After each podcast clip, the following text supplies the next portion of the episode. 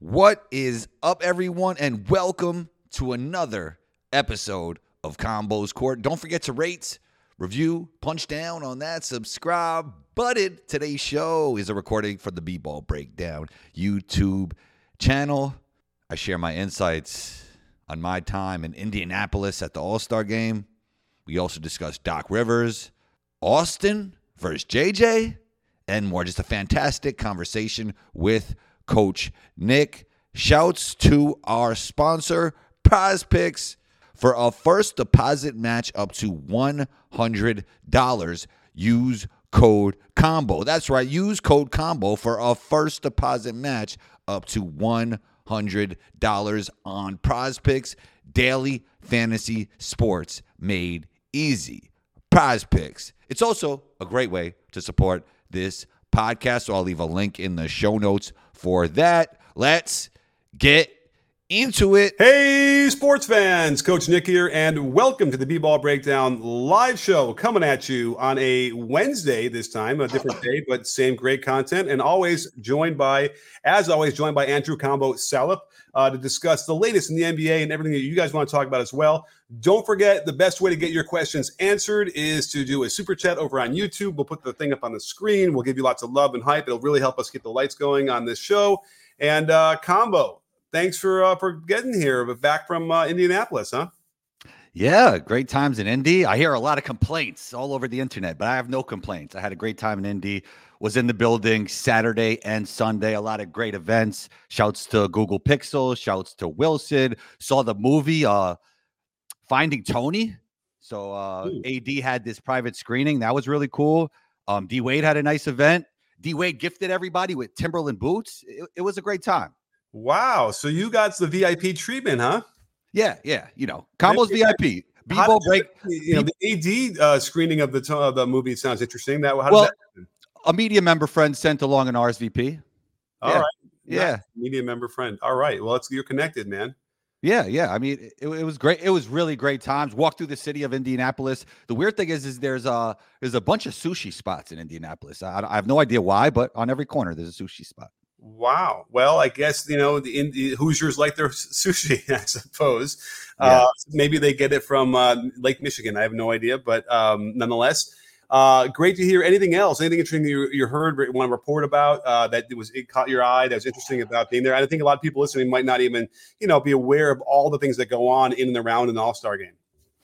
I mean, like, I thought it was pretty fun. I know everybody complains about, you know, complained about the level of effort in the All Star game, but you know, part of it was probably because I was really up close. But it's basically like a live workout with a little bit of defense, and it's still the best players in the world, in my opinion. And I got a lot from it, just seeing those guys get up, get up and down the court, getting shots up, getting into their moves. I mean, I would tell you, Luka and and Jokic, they they had no seriousness at all. Like they were totally joking around. Like it didn't mean anything to them. KAT almost seemed like he was playing too hard. Like that guy was going, he looked like he was playing harder in the All Star game than he was in the playoffs. and then Dame put on a show. I absolutely agreed that he, should have been the All Star MVP. I know a lot of people saying Ty. I mean, partly because he hosted it, but you know, Dame put on a show. I, th- I thought it was really fun. Wait, who won the MVP of the game? Dame, and he should have, from what I saw. All right, good. I, I have to admit, I you know, I, I watched a little bit. I saw a couple of highlights. I I, I had a tweet that went a little bit viral about uh, seeing Luka uh, shoot a 65 foot shot, and uh, you know, then they try to pretend like it was a two for one. And I'm like, you know, I, I'll just give you a gif of the uh, the guy spit taking, uh, laughing because that just seems silly. Uh, it, by the way, the bromance between Jokic and Luka seems real. Uh, it was kind of fun to watch. I think that's been I think that's been real like since the bubble or even maybe before then. Like they've Yeah. been close they've been close for a while now. Yeah, the, the Balkans, uh, they have a, that that camaraderie from that area. So Right. uh, always nice to see. I mean, we Luka seems to connect with a lot of different players. I remember him and Trae Young were having a lot of fun, maybe last time as well. Uh, and just sort of, uh, he's the guy that people you know like to hang out with. And he doesn't take it seriously. I, I'll tell you what, thing he smiles through the whole day straight. Like I, I didn't see him not smiling once. Like w- whether he has the basketball, whether he doesn't, he's just constantly smiling. The guy's always smiling. I think the players love him. I feel like fans are like getting annoyed by him for whatever reason. I don't know what it is. I don't know if it's him crying to the refs. Uh, yeah, but the players definitely seem to get along with him. Yeah, no, I would say the crying to the refs is something, maybe like the uh, instigating fouls and whatever, which I again think is a skill and not a, a thing to be criticizing. But um, uh, that might be part of it. But uh, he's, you know, we we we deserve this year like a, a definitive Luka playoff, uh, you know, um, experience. I feel like uh, we had a little bit of that, and I like to see some more. And it's it's it's depressing when we don't get it. So, and that'll also help him cement more of this legacy of who he is, because ab- he absolutely fills up the box score. It's insane. I got to do a video on that probably pretty soon. But um, where were you sitting for the game? For Sunday, I was three rows behind the bench. Wow, look at you! Like, all right, look at you, high rolling. How do you know those are you just just pulling out your bank account and then buying those tickets, huh? I did not pay for that.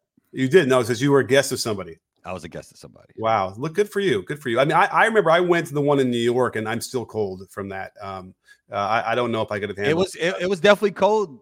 If you don't like the cold, you wouldn't have liked All Star Weekend. Uh, this year, the thing is, like, I don't mind the cold. Like, I kind of like walking in the cold. I'm built a little bit different, Coach Nick. Uh, you are absolutely well. That's good to hear. Um, so uh, we, we, have a, interesting uh, question. Then would be, you know, should they just cancel the All Star game? I mean, I couldn't believe. I was staggered when I saw the final score. Uh, 212 was the winning score. Um, I, you know, I, I, don't. I don't know what you think. I was actually in the building in 1987 uh, in the Chicago All Star game. I want to say 87. Or was, was that the was that the one that kind of had like the stars and it was like kind of like um USA colors? It was red, white, and blue. Yeah, yeah, that was the red, white, and blue uh, things, and there was an '88, uh, and so I was yeah. at that one. That was also a pretty good uh, slam dunk contest as well. I think Michael was in that one. The, the best one, by the way, I think was not the one in '87 when uh, you can argue Dominique got robbed after uh, Jordan mm-hmm. did the two uh, free line three, free throw line dunks. I'm pretty sure that's '87. What is happening? Did let's just let's just let's just power through. It's like it, yeah. It, it's been getting worse Uh, now um, but uh, for those of you listening, a, bunch of balloons appeared all around my head and behind me too. That was kind of freaky. Um, at any rate, um, what I was going to say was the the one in I want to say Seattle the year before was the one between Dominique and Michael that really was a great uh, up there with as good as uh, uh, Aaron Gordon and um, LaVine. So um, at any rate, I was there, and you know, listen, they it, they had fun back then, but they certainly played hard and they played defense, and no one was worried about getting hurt. So, what do you think? Should we cancel the All Star game or completely radically change it? What What's going on? I wouldn't. I might add some incentives to the um, winners. I think that could help. Maybe. Um, I don't know what that might be, but that could probably help. I would also remiss, be remiss. I know I'm changing the subject slightly, but the Sabrina Steph three point contest. I mean, that was really awesome to see, and um, that was definitely a highlight of All Star Weekend. I thought, you know, I was never a big fan of the skills challenge, but that was pretty cool as well. And then I thought the dunk contest was underrated. I think Mac jumps even higher now um, than ever before. But I think the surprise factor isn't there. That's the difference. But you know, I, I would not cancel it. I would just figure out ways to tweak it. Uh, fair enough. I mean, we did do the Elam ending. Uh, the last. I love that. A lot of people yeah. don't. And that I did a video on that. That seemed like that saved the All Star game, and at the very least, yeah, it created pockets of more uh, of uh, competitiveness during the game, right. um, and that's that's good. So I don't know why they didn't do that this year, right? No, and they didn't even give Nick Elam credit when they did it. They didn't even say it was the Elam ending. Oh, really? All right. Well, that's a problem too. So everyone should get the credit they deserve. Um, we do have a. Let's go to Jason Kelly here with uh, our first super chat. Thank you so much, Jason, for kicking us off. Uh, really generous of you. Really, really appreciate it. Uh, he writes, "Thanks. Every other league's ratings are up. You've got owners selling. Worried the league is in trouble. Why isn't the NBA growing like it should be?" Mm, this is a really, really interesting question. You know, here's the thing: you can't really compare like the NFL and the NBA. First of all, if you're going to talk about ratings, because almost all the games are on a Sunday when no one's working. They plan their entire week around this event where you can go and you can tailgate and all those different kind of things. It, this it'll never compare. There's only 16 or oh, sorry, there's more. There's 17 games now, whatever they are mm-hmm. uh, in the regular season. So there, there's like hardly any games. Um, it's geared more towards that kind of fan who works, you know, and, and wants to, and, and it's certainly a bigger fan base in some respects. So that's a thing where I don't think you can you can compare ratings like that. Now, if you want to compare like EuroLeague ratings and NBA ratings, whatever, and like how that works across continents, maybe. But um, what do you think? It, do you think that the popularity of, of the NBA is waning? I don't feel it, but I'm also in a basketball bubble. Yeah. So like I'm always having conversations. My timeline is just people who love basketball. I think the general fan would have more insight than even us, right? Like the general yeah. sports fan might know if they're more interested in basketball than before, they're less interested in basketball than before. I mean, are we sure that the other leagues' ratings are up and the NBA's ratings are down? I feel like I hear people some people say the ratings are up, some people say the ratings are down. You know, this is like this is right up your wheelhouse, Coach Nick. You're actually the guy to dig into the numbers and see if this is actually true because I don't know if it's actually true. And often, and shouts to uh, Jason to the super chat. Often, when somebody says the science is or the numbers is, it doesn't always necessarily mean that's the absolute truth, right? Like you got to yeah. dig deeper into the numbers and the science. So, I mean, obviously, every video I do is insight into what people want to see, what they want to watch. Are they engaged? Are they excited? Right. And uh, I, I will say that it does feel in in recent months or years, it, it's a little bit more of a crapshoot. And when it, the videos I thought would definitely get millions of views do terribly, and the ones that are kind of I didn't think would do great do really well. So it's been harder to predict on that end, and where and that might mean that we're in a state of flux where people are just sort of, you know, there. It's unclear to anybody exactly what the audience wants. Um, you know, certainly on the Twitter side, if you want to take that temperature, there there seems to be a real clear issue with the refereeing uh, the way they're refereeing and the way the, the players are quote unquote like getting away with things. And that's turning people off no matter how much you try and explain why it's skill. Um, so that's something there that they, they might need to really look at. And uh, because again, you might not get those fans back, right? It's hard to convince them that, that it has changed or it's better. Or they want to watch it. So um, it, you hear the whispers about the ratings and then, you know, they're up but you know now but then they're up compared to you know what covid was which was a crater for a while and the streaming stuff and the pirating stuff is all part of this. Um, and you know would they would they have a play-in tournament which is a radical change to the way they do their regular season if things were going great? What do you mean by that? Well, if things were going great, ratings were up, there's no worries, whatever, then why would you add a you know an in-season tournament? I know, mean, unless, I mean, I mean, what was the Warriors' record when they added KD? I mean, just because you're doing great doesn't mean you don't try to get better. Uh, fair enough, but that's a radical change. That's not a change on the margins. That's like you know, a, a, a really uh, uh, interrupting the regular season schedule. Some of these games, that, you know, the stats don't count. Whatever that was, I don't even know how they did that.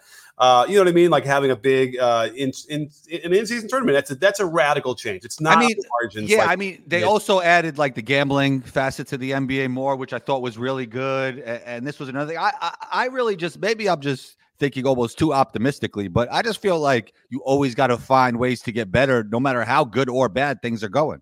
And you have to also worry about speaking like Steph is, you know, the, the singular stars that really captured our imaginations are now, you know, LeBron and Steph are going, uh, you know, closer to the end of their careers. Yeah. Who are the people that are going to keep everybody in the seats? You know, is Anthony Edwards going to be that guy? Is it Luka? You know, um, you know that's that's an interesting. Wemby. Wemby will probably be the face eventually. Yeah, Wemby as well. But so that's the next question. I mean, you know, there's always stars to come and replace the old stars. Um, but do they have the same magnetic personality and qualities that you'd want? Like, you know, that might not even be anything that anybody can control. But um, certainly that seems to what be what captures a lot of people's imaginations from the general sense, aside from the million or so diehards for each team, right? There might not, not, not, might not even be a million of them, right? Uh, each team might have – you know, some have a million, some have 50,000, some have 500,000, whatever it is.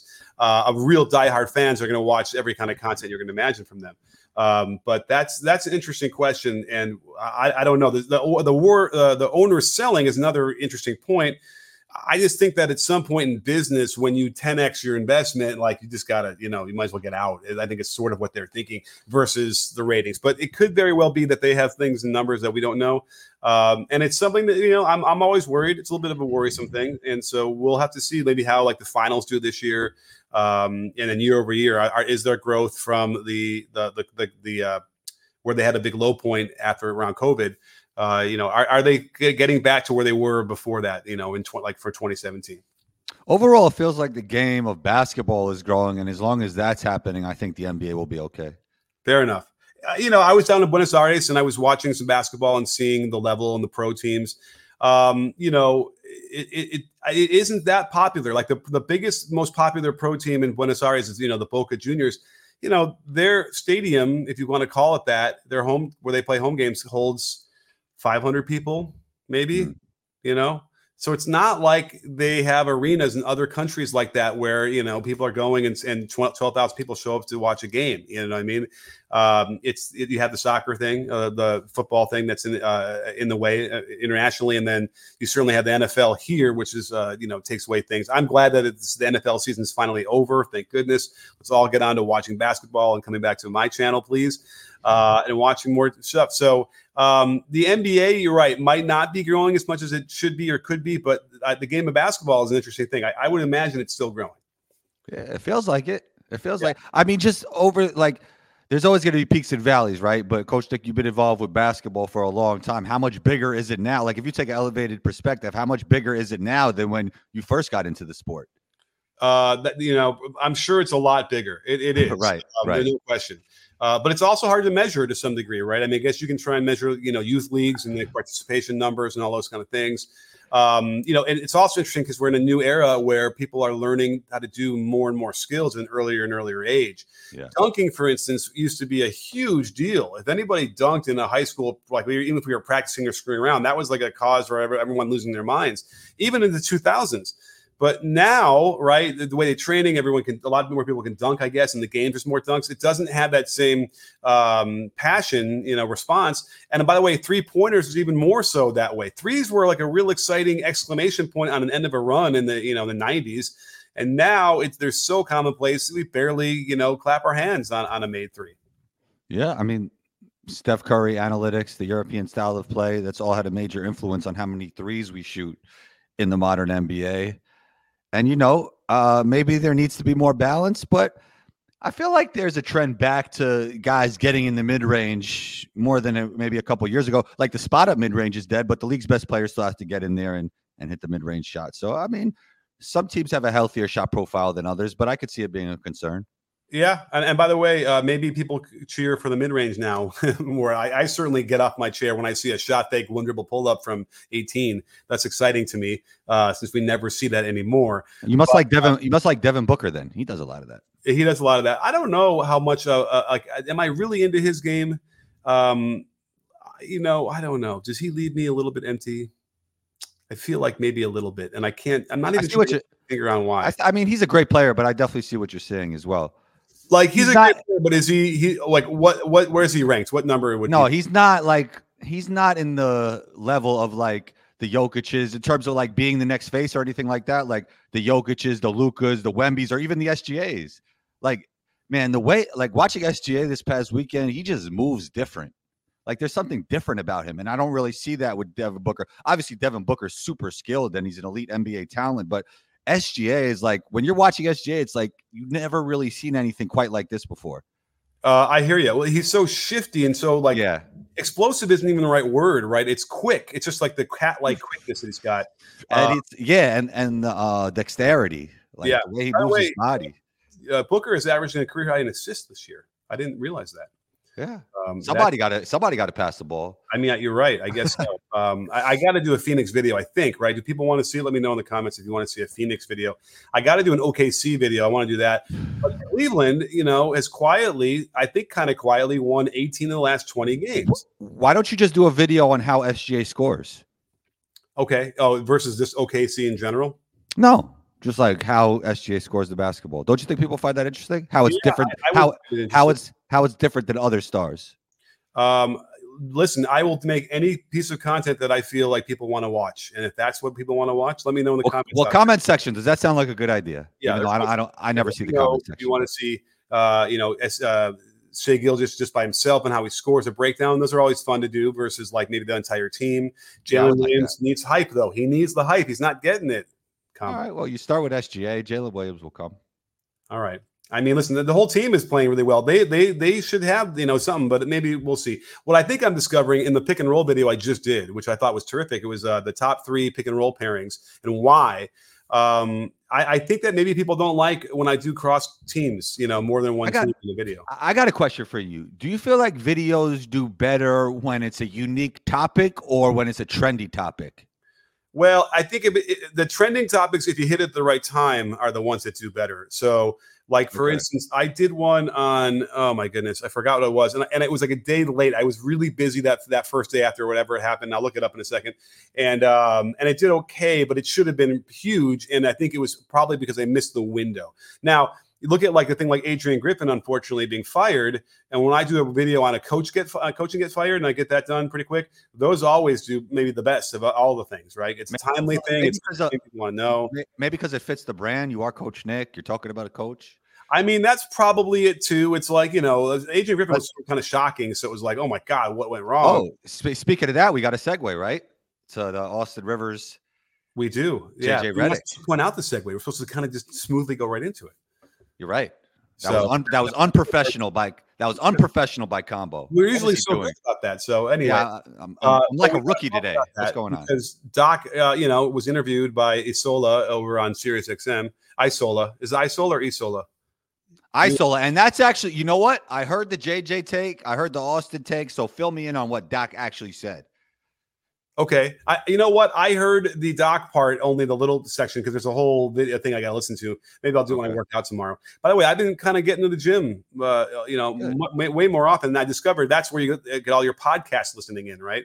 I've been missing out on listening to more pods because I'm, you know, not in the gym. Now I'm in the gym almost every day uh, for a solid 45 minutes or so. I get a good pod. Uh, anyway, but he was also also uh, one last thing. Also, like I feel like my best ideas happen when I'm either taking a walk or working out. Interesting. Okay. Yeah. Um, now the thing with um, with uh, Doc, to start out with that was uh, so he's, he's being interviewed, and you can tell that he clearly is concerned about the appearance of him coming in for a month before Adrian Griffin got fired to consult, and then all of a sudden he's taking the job. Um, he kind of tried to provide cover for himself, and that's probably true. Where he tried to tell the owners, "Why are you doing this? Like they're in first place or first, second place, whatever. They're winning a lot of games, whatever." Uh, and then he said that the owner said it's already done. He's fired, so we need we want you to do it. And then he's like, "Oh, reluctantly, okay, uh, fine, I'll I'll take the job." Right? Like that's sort of what he was saying. Um, and you know, it wasn't great. It, you know, there, it, although I don't know if there was a great way to describe how this all went down that would make him look okay. Um, and meanwhile, then JJ, who played for him for I don't know five, six, seven years, right? uh, you know, really lights him on fire by pointing out the whole thing where he's never held himself accountable for anything. He's always throwing guys under the bus, of which he just did um, in the video that I, sh- I shared about where um, he talks about guys wanting to go to Cabo early the day before and they lost to Memphis, and it was a pretty bad showing. Um, you know, whether or not that's true, whether you felt like guys didn't play hard, or whatever, it's not the place to be saying that kind of stuff in a post game presser in the front of everybody, right? That that's that's not going to help you uh, as a as a guy taking over in the middle of the year who's got to get this thing turned around quickly. I'm not even sure it's turning around because meanwhile they're now three and seven. So that was sort of the, what was going on in the doc thing, and then you know it was nice of his son to step up to and, and try and protect him or, or, or defend him. He said, I mean, he was he basically said that Doc Rivers is his own man. I don't need to defend him. And then he defended him. And not only did he defend him, he started throwing shots at JJ, talking about how he's not the best defender. He's a shooter, he's a shooter, but you know, he's not like Steph. You know, he, he can't really get off the dribble and get into his bag and shoot. Yeah. Uh, he's not like Clay. He can't, you know, he's but I love you, JJ, but I love you. You know, you're a dookie. I love you, but you can't really do this. And you know, we didn't we didn't really oh, yeah. Yeah, we couldn't we couldn't really play you because of your defense. But but anyway, like he was like throwing these shut, subtle shots at at JJ. And then JJ on the other hand, he he did seem a little bit too emotional. Like, yeah, yeah, there's something going on, right? Yeah, yeah, yeah. A little too emotional because you know, it's good to get emotional on TV. I don't know about emotional, be passionate is the better word. It's good to be passionate, but yeah. to get overly emotional about a topic that you're supposed to be giving analysis on, yeah, it's it's, it's a little funny. Well, we're getting into a weird territory here when he went off again about you know whether it's the player's job to educate uh, the, the fans or is it his job as a as a, a analyst now. Uh, there's something fr- there's a frustration bubbling in the background, no question, uh, that there might be some stories that we don't know about that was that early or some feelings that JJ uh, has from the Clippers days. Now, I did a video uh, not you know a few months ago about Doc's Game Seven losses uh, that did quite well. People, again, another one of those things where he got fired and it was a big video. Um, and I analyzed all the game sevens because I wanted to see if there was any kind of um, you know pattern here with the way they lose these games. He's lost more game sevens than anybody else. He's been around longer than anybody else. That's kind of the reason why. But he's lost more three one leads. There's there's some interesting patterns. You don't want to be part of those those clubs. And I, you know, was it a stretch what I came up with? Maybe, but at some point, because you know, was it Doc's fault that you'd see some of the worst turnovers imaginable by his stars? Right? It's the stars; they turn the ball over, but there's a the one thing that seemed clear was that there's a moment in each of those games where they just mentally fall apart. And I've always felt like what Doc does is his histrionics and his his sideline emotional uh, outbursts at the refs and all that stuff affects his players more than he even knows. And he's never been able to control that very well. And as a result, it seems like the players feed off of that and they panic and they they struggle the same way in those in those high pressure moments. Not that you have to be like Brad Stevens, who's like, you know, completely neo Zen, you know, Buddha out there. But there is a sense of emotional calmness or, or focus that you need to have that his certainly his players uh, with the Clippers, I know when I watched it pretty up close, uh, they they fed on that, and then it would it would lead to downfalls. So that's an issue, and I wonder, you know, if, if, if JJ will continue to elucidate. But I did forget that they're both Dukies. Interesting, Austin and um and JJ. They did not play together, did they? No, Nah, JJ's older. He's much older, right? Is he not older? older? He's older. Yeah, He's definitely older. So there wasn't any, but he played four years, maybe. I mean, no, no. Austin played one year. Oh, is that right? All right. Yeah. By the way, Austin's going to be one of those interesting conundrums where he was so uh, touted and then struggled to really find himself at all in the NBA, right? No, he. I mean, he had a pretty long NBA career. I mean, from what I hear, from what I hear from people around the NBA, is he's not the most likable guy uh, for coaches. I don't think coaches really like coaching him. From what I hear, maybe I. I don't yeah. know. Yeah, uh, Austin is eight years younger, by the way. He's way younger. So yeah, yeah. Um, well, you know, it's funny. I actually uh, got on the court with Austin Rivers uh, a long time ago. Mm-hmm. And um, and it was, by the way, nice enough to do it. He showed us, and by the way, you should go watch it because it's a great move that I don't even know if anybody does. It's like a through the legs uh, jab step thing that I hadn't really seen. This is probably 2012 or something like that when he when he showed it to me. Um, and we also know that he didn't have much of a relationship with his dad for a while. So it's interesting that he's he's now defending him and coming to his his uh, to his rescue there, whatever what he's doing. But uh, whenever whenever he defends him, he says he's not defending him, and then he defends him. Yeah, there's a lot, of there's a lot of things going on that we don't know that are in the background. We have to somebody. I mean, that Clippers situation was very convoluted with a lot of stuff going on. Right, there was always some kind of drama there you know, the Chris Paul, the Docs. There's always a lot going on there. Yeah. Well, we have another super chat to add to this, and we have Pookie with a huge, um, a huge super chat. Thank you. I'll give you a little that. Did you hear that? Did you hear that? What I just did, the, the horn, air horn? Yeah, that was pretty cool. All right. Sometimes I'm not, I'm not positive it works and it sounds right, but you can do that. All right, thank you so much, Pookie. This is really, really generous of you um, for the super chat. Wow, uh, and and you know, again, thank you for helping us be part of the show and, and keep the show going. Uh, why is there such a stark difference in how folks talk about Trae Young versus Luka when they have identical stats outside of rebounding? Luka is viewed as a Hall of Famer versus Trae, who can barely make the All Star team. That's an interesting question. What do you think? Yeah, thanks for the super chat, Pookie. Um, I think Trae is greatly underappreciated as a basketball player. So I would agree there with where I think Pookie's trying to get at. I just think Luka is clearly better at the same time. Um, both guys, both guys have really propelled their teams to win playoff series, and Luka brought a team all the way to the Western Conference Finals. I mean, they do it in the biggest moments.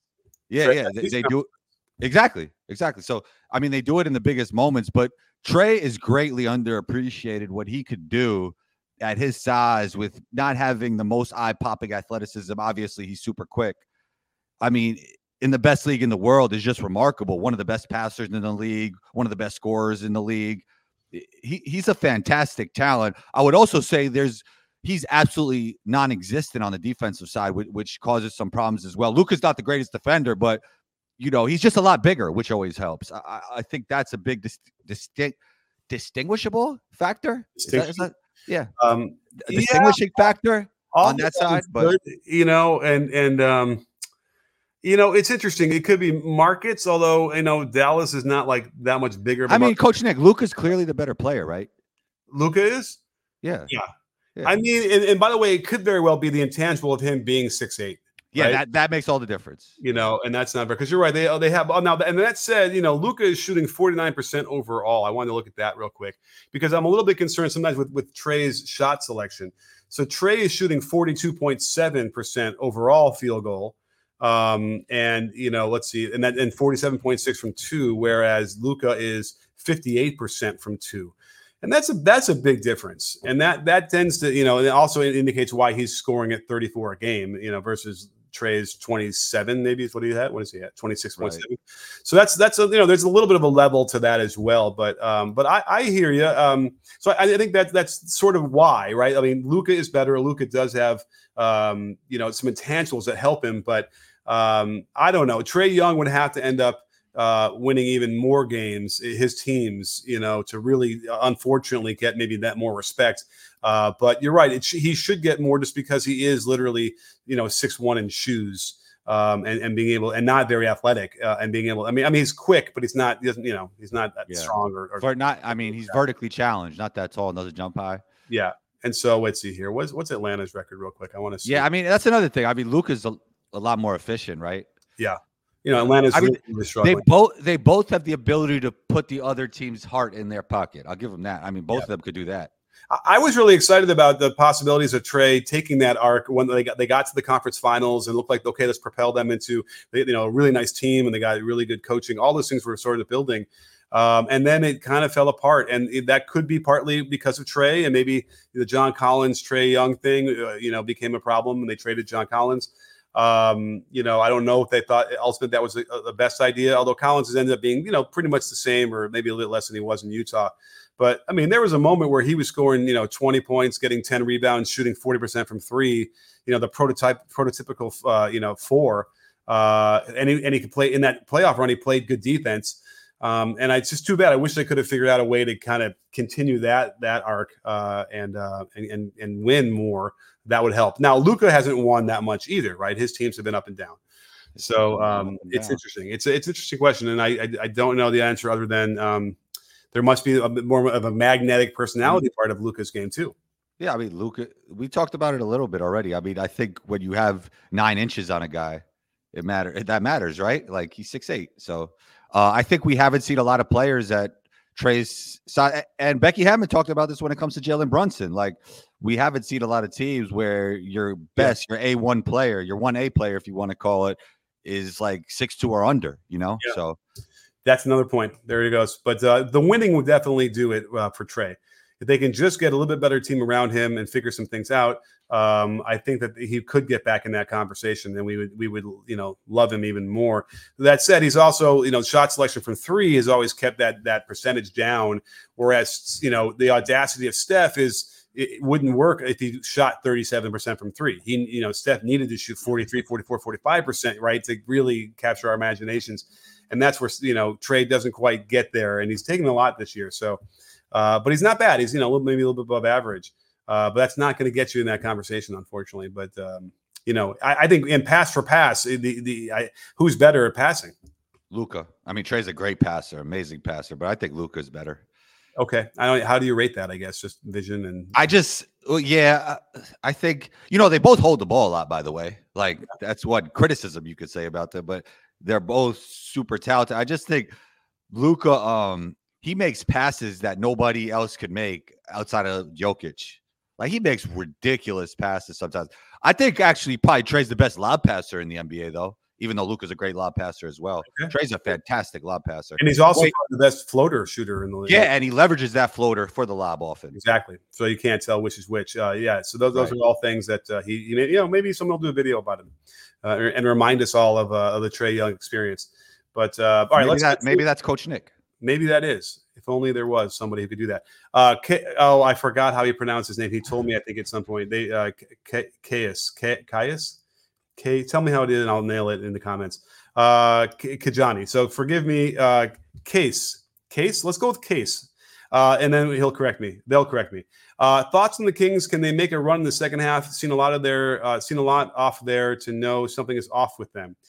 You know, Case. I knew it. It's Case. All right. Um, thank you. Great question. And um, The Kings. Now the Kings have uh, one of the top pick and roll duos in the league, but do you know who the duo is? I mean, I know Sabonis is probably in that duo, and I'm guessing by the question, the way you're framing it, it's not Fox. It is not Fox, which is fascinating. It's Malik Monk.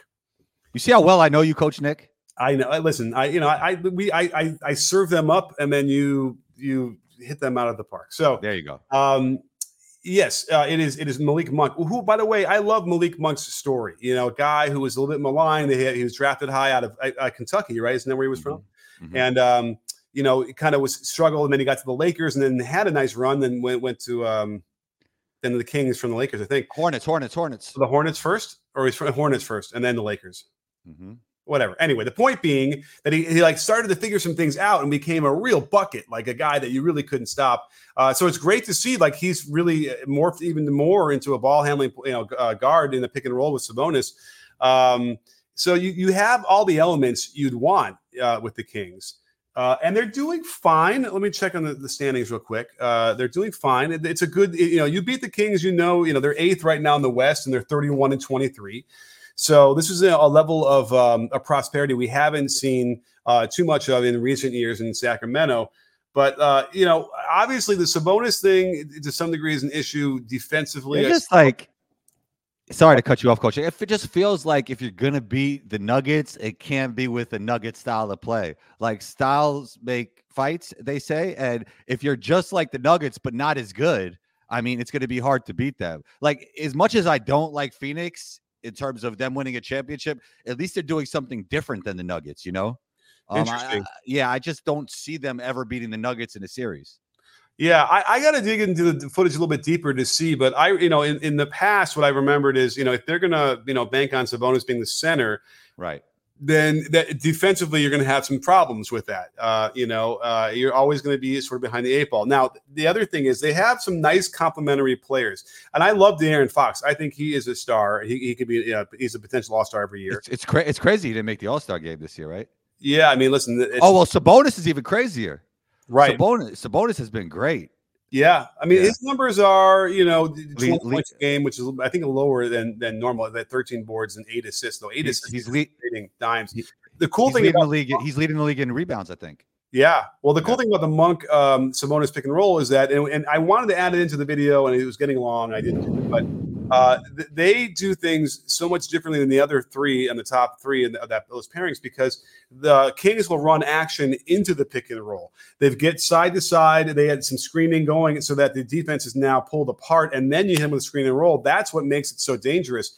If you want to do like the Bucks do a lot of, which is just like you know fist, and then they just run it right at the top, the defense is already set and they're in the way. Now it's a testament to how good um, Damian Lillard and Giannis are that they just dominate. It doesn't matter, right? They they can go right at the teeth of the defense and get those shots and get those buckets. Um, but, but and by the way, interestingly enough, with the with the Bucks, you know what uh, Dame's scores are almost all threes and middies. He doesn't get to the basket when uh, Giannis hits the ball screens. Now he does get to the basket when Portis and Lopez at the ball screens. I don't know if you saw the video, but uh, it was pretty clear to me watching that is that Lopez and Portis take the man out, lay lay him out. They are run blocking uh, for Dame on those ball screens, uh, and Giannis does not do that. He's just not as as physical, I guess. Uh, he's not as thick. Like maybe he's so long and long that they kind of can get around him more. That has to be that has to be something that you know, Shaq even talked about how they have to like set everybody straight, right? Because all the blame's gonna go to Dame, Giannis, or Doc. But that has to be communication between Dame and Giannis, right? Like how how Dame likes the screen set. Like there has to be open dialogue there. So it, it would be nice, uh, you yeah. know, for them to know. Now that said, I, I when there were a couple times when he did finally get some some good contact on there, and then Dame's getting the threes. Mm. So, you know, maybe the argument would just be like, you know, when he does do it, it's like the, you know, Dame is either opting for the three. But when you look at the scores, it just, it was kind of interesting and stark to me that like he was getting, uh, you know, he gets the rim a lot more when those, uh, those, uh, the ball screens are set in a way like you see Lopez do. But by the way, it could be a personality thing. Like, you know, Giannis is not Lopez. Lopez is, you know, more willing to probably like risk a foul to make a hard screen, I guess. And maybe uh, Giannis is not. That's another interesting point. Um, but it didn't. It's not holding them back. I mean, they certainly they're the, the third best pick and roll pairing. You know, by you know points per screen than anybody in the league. So Yeah. uh, the only question then is, is like, would you want to have a few more easier scores out of that at the basket for Dame? I think the Bucks floor is so high, right? Like everything hasn't been perfect for them, obviously, this year, and they're still one of the best teams in the East. Yeah, So there's obviously some things to figure out, but in my opinion, they're still legit title contenders. I don't believe in any duo in the playoffs more in the East than Dame and Giannis, and I, I think they can be really dangerous in the playoffs. for sure. And by the way, Chris has popped up in the um in the uh, comments. Shouts to Chris. Do you want to come on the show? Let me know, Chris, in the comments. We got about maybe you know a few more minutes left. If you want to jump in for a quick segment, let me know if you want. I'll email you the link. Chris, has been uh, Chris has been helping me out with topics for one of my other shows. So shouts to Oh, Chris. Good Yeah. for you. Maybe you can Yeah. help me out with some of my topics too. I just, speaking of which, I did a poll on Twitter and on um, uh, YouTube because I wanted to know people actually wanted to see a Caitlin Clark video um, versus the Cavs. Would you be surprised at the results? Want to know what the results are? Tell me the results. The results are, and by the way, it's always interesting to compare the Twitter results with the you know the YouTube results. But the poll right now, and it's pretty much over 806 votes uh, on Twitter. Caitlin Clark, uh, 66.1% want Caitlin Clark over the Cavs. I'm shocked at that. Um, now, the other one is, and keep your eye on Chris. Oh, oh, Chris can't come on. Okay. And then now that YouTube uh, one, let's refresh this and see what we have here. You should be a lot more votes. Um, with the YouTube, there's 3,000 votes, and Caitlin Clark's at 59%. So I am shocked and delighted, uh, by the way. Um, so that that um, that you know they people want to see Caitlin Clark. She deserves a lot of um, um, hype, more hype than she's gotten. I guess she just broke the record for all time scoring that Pete Maravich held. Um, have, have you seen her play? Yeah. The way she gets her shot off, very quick, very efficient, just an absolute dynamo scorer. Um, one of the greatest scorers in NCAA history. I guess one could argue the greatest scorer. Yeah, without question. And then what there was there was some ridiculousness about uh well, let's see. Um who said they didn't uh Jay Williams I think got embroiled in something where he said she's not great yet. He needs to see more, but it was like, come on, man. You can say she's great without being uh, you know, uh without speaking out. Well, what, what was the like? What was the what was the context? How could he was trying to make it seem like she just needs. I need to see, you know, she needs to prove it more and longer, or whatever. But like, what else? do- She's been doing it for all these years. at the college level? At the college level, she needs to prove it more. I don't know. I listen. He deserves whatever he got on that one. Um, but here's the thing: I've been saying this for years. You know, the women's game tends to be way behind in terms of the training and skill development than the men, unfortunately.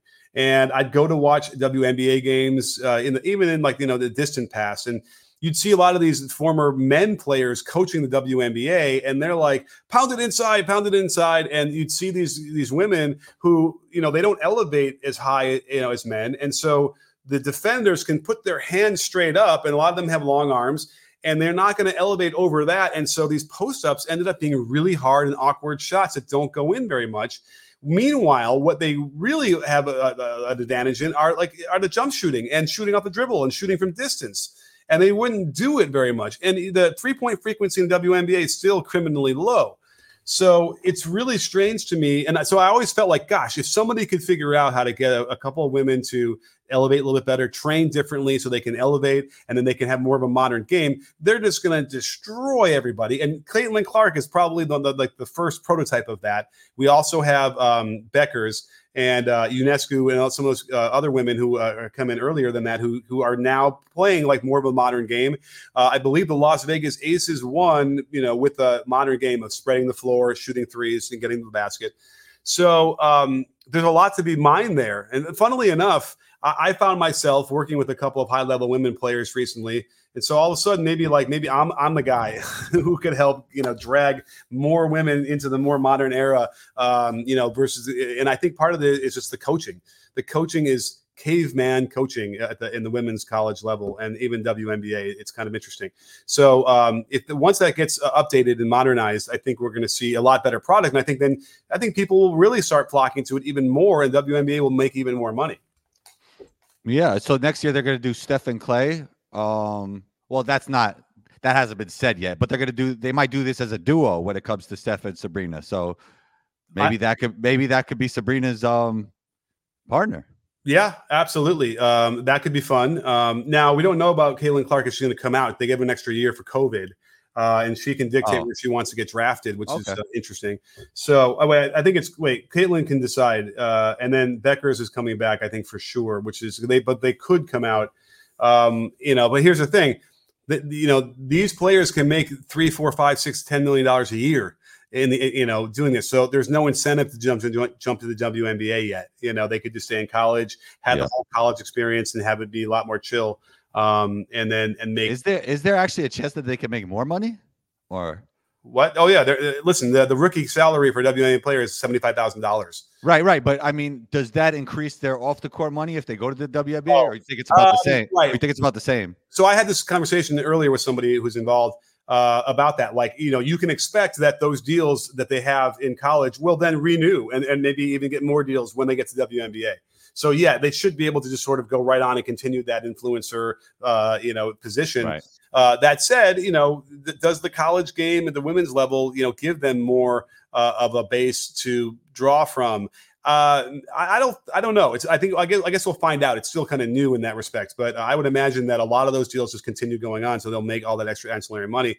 And it, you know, you think about it this way: if you're playing on a college team and you're the eighth man, you have a teammate who's making three million dollars. Like that's an interesting dynamic that you have to deal with now as a team and um, and so you got to figure out whether or not you know how that's going to work and how there is there going to be jealousy? Is there going to be uh, are they going to be uh, you know uh, those players who have all the money are they going to be uh, generous with it? Are they going to help their teammates out? You know all those kind of things.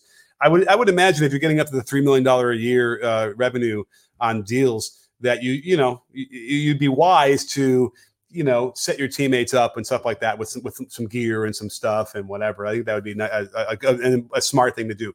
We have another super chat. Um, Sumo Pockets 34. Thank you so much, Sumo Pockets.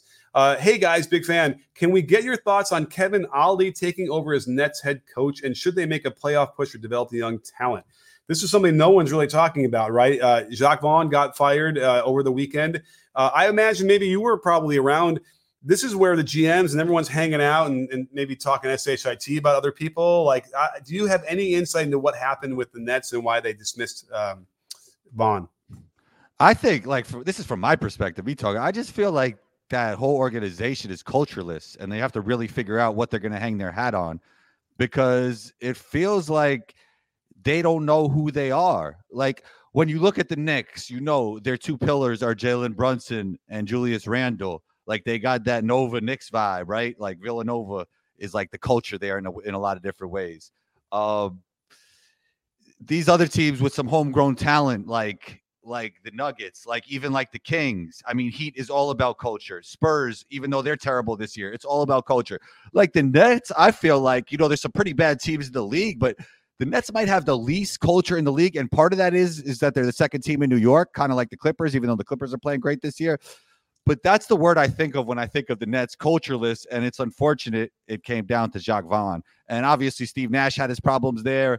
And Jacque Vaughn, who I believe is a good coach, I don't know what else he could have done there. I don't know what differently he could have done there. I don't know why he was fired, but I don't even know if, like, so I think any head coach, I think any coach coaching basketball wants an NBA head coaching job. But does Kevin Ollie want the Nets to be his first coaching job? Obviously, he would take it right? Like you're going to take a head coaching job, but I don't know if that's the place that head coaches want to be. Uh, that's another interesting point. I mean, it sounds like when you go to a Brooklyn Nets game, it's not a home game at all. Like there's way more right. fans of the other teams. It sounds like, which is really sad, right? Like that that shouldn't happen. Uh, and, jo- and Jacque Vaughn seemed like he was like a really good person and a really good coach. So it's just unfortunate. I don't yeah. know what could have done. Yeah, and he's also considered like the smartest guy in the room, whatever room he's in. Yeah. Um, but you know, he's he's been he's not been able to get traction as a head coach uh, well enough, and you know, maybe there's some issues with some playing time stuff. It didn't sound like anything, you know, and there's no real incentive for them to to win. Uh, I don't think. Let me just check. I'm forgetting where they are right now. They're they're um, the Brooklyn Nets are, you know, just outside the play-in, um, a couple games, a couple two and a half games out, uh, you know, in 11th spot. So I don't know. Um, you know, Kevin Ollie is an interesting character as well because he had won a title with UConn in the second season, and then he gets fired unceremoniously. And then they had a couple seasons where they couldn't sustain that. And then there was a, you know, allegations of recruiting and whatnot. Probably most of the things that were the allegations are completely legal now, right? So it's like literally one day to, to the next, suddenly all the things that were people getting in trouble for are, are legal. Um, but that is interesting. I, I always found that interesting that Kevin Ollie so relatively so soon from winning a national title got fired. Um, so I wonder what that's all about. But I suppose that as far as the coaching goes, uh, you know, he certainly seems to be able to do that well. Um, we so see coaches in the NBA win titles within the past two years to get fired. Like, yeah, you know, it, it's crazy. Um, then he did a year in um in um overtime elite, which is an interesting program, a professional league for high school players, and right. know, he's yeah. I mean, I, I think it'd be a good look for the Nets. I think Kevin Ollie's a really smart basketball guy. So we'll see. And Sean Marks might have to be a little bit concerned that he might not be around as general manager to hire the next coach either. Um, by the way, if they do bring a new general manager in, Kevin Ollie is gone. I, I, I, would have to say, whenever a general manager comes in, they want to bring in their own guy, their own coach. So that would be one thing I'd look for. Uh, I don't. I don't. I mean, Sean Marks has has a good reputation and has been pretty shrewd with some of the moves they've made. So um, it's not like uh, you know he should be should feel pretty good about his spot. Um, that said, you know, I don't know. I, I would imagine the numbers are against Ollie taking over as permanent head coach. I feel like uh, it's way more often that the interims don't keep that job, right? Like that's that's generally what happens, but it it could. Um, so we'll see. Now, as far as should they continue to, to make a playoff push, um, I got to look at the um, the injury issues because I feel like eh, fully healthy, yes, they should make a playoff push. And I, I know I'm I'm blanking right now on whether or not they have everybody. Um, do you what, what's the story there? Do you know? No, nah, they're it's, not going. I don't. I, yeah, I think they're stuck in purgatory. First of all, but how about Mark Jackson as the head coach, New York City guy? Um, I don't know. That's all. I don't know. I don't know. Eh. I think he got his shot. I think uh, maybe didn't go so well, and and maybe I don't know. But uh, let, us get to the next super chat. Martin Jose, thank you, Martin, friend of the uh, breakdown, uh, for the super chat. Thoughts on Nets firing uh, head coach Jacque Vaughn? So we, I kind of, we did kind of cover that again as far as our thoughts. Uh, it, I just think it was strange. I, I, can't quite figure that out exactly why it, it, had to happen, and, and then um, only in the sense that maybe. Um, guys started talking. Like, you know, you got to be worried as a coach when all the GMs are oh, yes. and they're talking stuff around the All Star game, and then poof, they make a decision. So I heard something about like some of the players being upset that they were trying to revolve things around Ben Simmons or Ooh. something to that effect.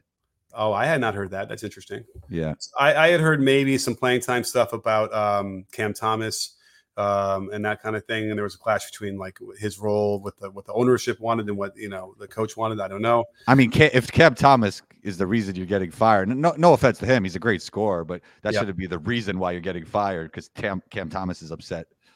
Yeah, well, or it could have been more like the owners wanted more Cam Thomas and he didn't want to give him more playing time. Cam Thomas is a excellent scorer. It's just the other parts of his game yeah, I mean, listen, he gets those shots up. He does. It may not be as efficient as you'd like, uh, but yeah. he gets them up. Yeah. Um, all right, we have uh, a few more. Cliffside, thank you so much, Cliffside. Really, really generous of you. Are there any teams on the collegiate level that implement your chase defense system yet? I'd love to see how it works in real games. Yes, you can watch Queens College in New York, Division Two. They're running it a lot. Uh, off the top of my head right now, I, have done so many zooms with so many uh, teams, uh, probably mostly high school. Uh, but we'll I'll prepare something and I'll put it out there.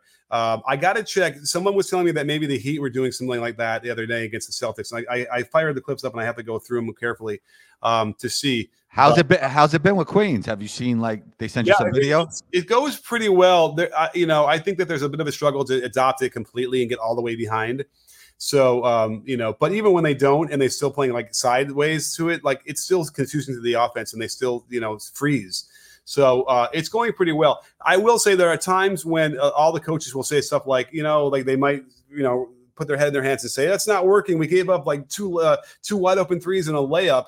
But when you look at it, it was over the course of like 14 possessions, which is like 0.6 points per possession, which is a completely uh, elite level uh, defensive. So you're saying they're not. You're saying the coaches aren't buying all the way in. Well, it feels bad when you give up a couple threes and a layup But when you look at it in the context of how many possessions you ran it for, it's no big deal. Like you know, you got stops on all yeah. the other possessions. So I think no matter what you're running, you have to give it a little bit of a sample size to see if it works or not, right? Absolutely, right, exactly. You have to like, keep keep stick with it longer, and, and you'll go. So we'll see. I, I uh, all the coaches are involved in a uh, Discord we have, and we're we're slowly getting people to get uh, to start contributing more of their clips. So I'll, I'll put a focus on it probably right when the seasons are over in the next like couple weeks, uh, and coaches will have time. I'll make sure to reach out to everybody, get some good clips put it all together and come up with another video and then uh, make another push for you know the next year. So there we go. So thank you cliffside. Great question. Thank really appreciate that. And um and uh, appreciate you uh, combo for being here. Anytime Coach Nick. We'll get it done again next week. All right, sounds good. We'll probably be back on our usual Mondays, so don't miss that. And uh, please go watch the video from last time, the, the, pick and roll video. It would be nice if we can get some more some more views on that one, if you don't mind. And uh, don't forget, sports fans, at B-Ball Breakdown, we're not a channel, we're a conversation. You in? Are you in combo? Yes, sir. There it was. Another episode of Combos Court is in the books. Big shouts to Coach Nick and shouts to our sponsor, PrizePicks, for a first deposit match up to $100. Use code COMBO. That's right. Use code COMBO for a first deposit match up to $100. I'll leave a link in the show notes for that. It's also a great way to support this podcast. Don't forget to rate, review, and punch down on that subscribe button wherever you listen to Combos Court. And be on the lookout for episode 561 Combo out.